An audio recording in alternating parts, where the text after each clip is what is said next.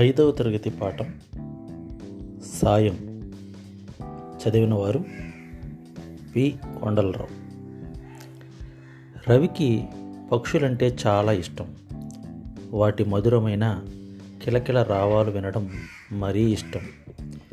రవి నిద్ర లేవగానే కిటికీ దగ్గరకు వచ్చి నిలబడతాడు. అక్కడ ఉన్న పక్షులను చూస్తూ వాటి ధ్వనులను వింటూ తన దినచర్యను మొదలెడతాడు. ఈ అందమైన చిన్న చిన్న పక్షులు ఎక్కడి నుండి వస్తాయో ఎక్కడికి వెళతాయో అని ఆలోచిస్తుంటాడు. ఒకరోజు ఉదయం ఒక పెద్ద పక్షుల గుంపు వచ్చింది. రోజులాగే అవి విద్యుత్ తీగల మీద కూర్చున్నాయి. కిచకిచమంటూ రెక్కలాడిస్తున్నాయి. చీటికి మాటికి ఎగురుతూ మళ్ళీ వచ్చి అదే తీగపై వాడుతున్నాయి. ఇదంతా రవి ఆసక్తిగా చూస్తున్నాడు. కొద్దిసేపటికి ఒకటొకటి పక్షులన్నీ ఎగిరిపోసాగాయి. కానీ ఒక పిచ్చుక అక్కడే ఉండిపోయింది.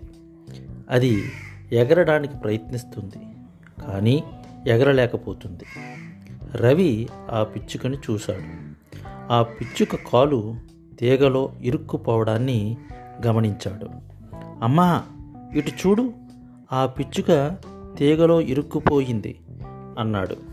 పర్వాలేదులేరా కాసేపు అయితే అదే ఎగిరిపోతుంది అంది వాళ్ళమ్మ. కాదమ్మా దాని కాలు తీగలో ఇరుక్కుపోయింది అందుకే ఎగరలేకపోతుంది అన్నాడు. ఇలా తీగల్లో ఇరుక్కుపోతూనే ఉంటాయి. నువ్వు లోపలికి రా దాని గురించి నువ్వేమీ ఆందోళన పడాల్సిన అవసరం లేదు. పాపం అమ్మ నువ్వు కాస్త ఆలోచించు. అది ఈ తీగలో రాత్రంతా ఇరుక్కుపోయి ఉంటే ఏమవుతుందో? ఏమీ అవ్వదు నువ్వు పొద్దున లేచేసరికి అది ఎగిరిపోయి ఉంటుంది చూడు అంది అమ్మ. రవి రాత్రంతా ఇదే ఆలోచనతో పడుకున్నాడు. పిచ్చుకకి ఏమీ కాకూడదని కోరుకున్నాడు. మరుసటి రోజు ఉదయం లేవగానే పిచ్చుక గుర్తొచ్చింది. గబగబా బయటికెళ్ళి తీగ వైపు చూశాడు. అక్కడి దృశ్యం చూసి ఆశ్చర్యపోయాడు. ఆ పిచ్చుక అలాగే ఉంది కానీ పిచ్చుక చుట్టూ ఇతర పక్షులు చేరాయి. తీగకు ఇరుక్కున్న పిచ్చుక నోరు తెరిచి ఉంది. పక్షులన్నీ దాని నోటిలోకి ఆహారం అందిస్తున్నాయి. రవి ఇంట్లోకి పరిగెత్తుకెళ్ళి వాళ్ళ అమ్మ చెయ్యి పట్టుకుని బయటకు లాక్కు వచ్చాడు. చూడమ్మా ఆ పక్షులన్నీ దానికి తిండి పెడుతున్నాయి. అమ్మ కూడా ఆశ్చర్యంగా చూసింది. రవికి ఇదంతా ఆశ్చర్యంగా వింతగా అనిపించింది. నిజమే ఈ పక్షులన్నీ కష్టంలో ఉన్న పిచ్చుకకి సహాయం చేస్తున్నాయి. కానీ మనిషి మాత్రం పట్టించుకోవడం లేదు. అందరూ చూసి కూడా చూడనట్టు ఉంటున్నారు అనుకున్నాడు. ఇంతలో అక్కడికి వాళ్ళ నాన్న వచ్చాడు. రవి ఆశగా నాన్న నాన్న ఆ పిచ్చుకు చూడు పాపం తీగలో ఇరుక్కుపోయింది. దాన్ని ఎలాగైనా కాపాడదాం నాన్న అన్నాడు.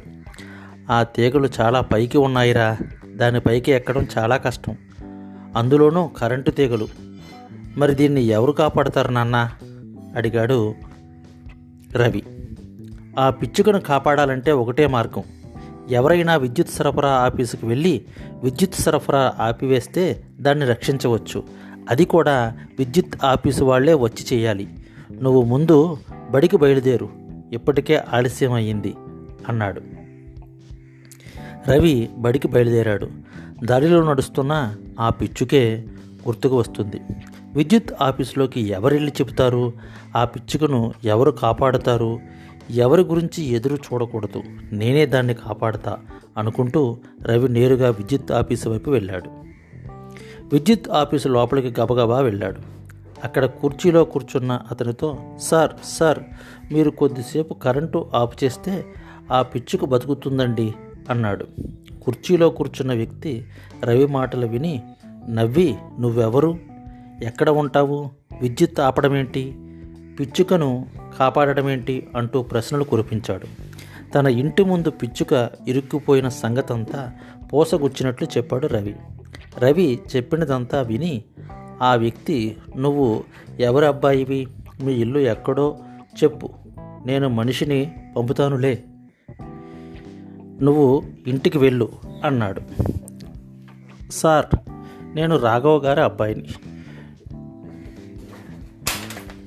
మేము పోస్ట్ ఆఫీస్ వీధిలో ఉంటాం. మీ వాళ్ళను తొందరగా పంపండి. పాపం పిచ్చుక అరుస్తుంటే ఏడుపు ఏడుస్తున్నట్లు ఉంది అన్నాడు. అతను నవ్వుతూ అలాగే అన్నాడు. రవి ఇంటికి వచ్చేశాడు. సాయంత్రం అయ్యింది ఇంకా ఎవరు? రాలేదేమిటి? అసలు వస్తారా రారా? ఎవరూ రాకపోతే ఈ పిచ్చుక చనిపోతుంది కదా? ఇలాంటి ఆలోచనలు రావడంతో రవి కళ్ళలో నీళ్ళు గిర్రును తిరిగాయి. ఎరా రవి ఆడుకుందాంరా అని రవి అక్క పిలిచింది. నేను రాను పో అని మంచం మీద పడుకున్నాడు. పిచ్చుక గురించే ఆలోచిస్తున్నాడు. కొంతసేపటికి రవి నీ కోసం ఎవరో వచ్చారు చూడు అంటూ అమ్మ పిలిచింది. రవి బయటకు రావచ్చాడు. ఎదురుగా విద్యుత్ ఆఫీసులో పనిచేసే వ్యక్తి. అతనితో పాటు నిచ్చెనతో మరో మనిషి. రవి కళ్ళు ఆనందంతో మెరిశాయి. వచ్చేసారా? రండి సార్. ఆ వ్యక్తి నవ్వుతూ విద్యుత్ ఆపు చేశాంలే. పిచ్చుకొని రక్షిద్దాం. నువ్వు కూడా రా అన్నాడు. అందరూ కలిసి బయట బయటకు వెళ్ళారు. వచ్చిన వ్యక్తి నిచ్చెన వేసుకుని పైకెక్కి జాగ్రత్తగా పిచ్చుకు కా కాలును తీసి విడిపించాడు. కిందకి దిగి వచ్చి ఆ పిచ్చుకను రవి చేతిలో పెడుతూ ఇదిగో నీ పిచ్చుక బతికే ఉంది సంతోషమే కదా?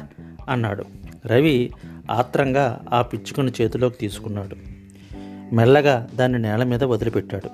పిచ్చుక ఎగరడానికి ప్రయత్నించింది కానీ కొద్దిగా పైకి ఎగిరి కింద పడిపోయింది కుంటుతూ నడిచింది. కొద్దిసేపటికి అది మళ్ళీ ఎగరడానికి ప్రయత్నించింది. ఈసారి ఎగరడంలో సఫలీకృతం అయ్యింది. కిచ్ కిచ్ అంటూ గాల్లోకి ఎగిరింది. రవి ఆనందానికి అవధులు లేవు. అమ్మా పిచ్చుకు ఎగిరిపోయింది అంటూ గట్టిగా చప్పట్లు కొట్టాడు.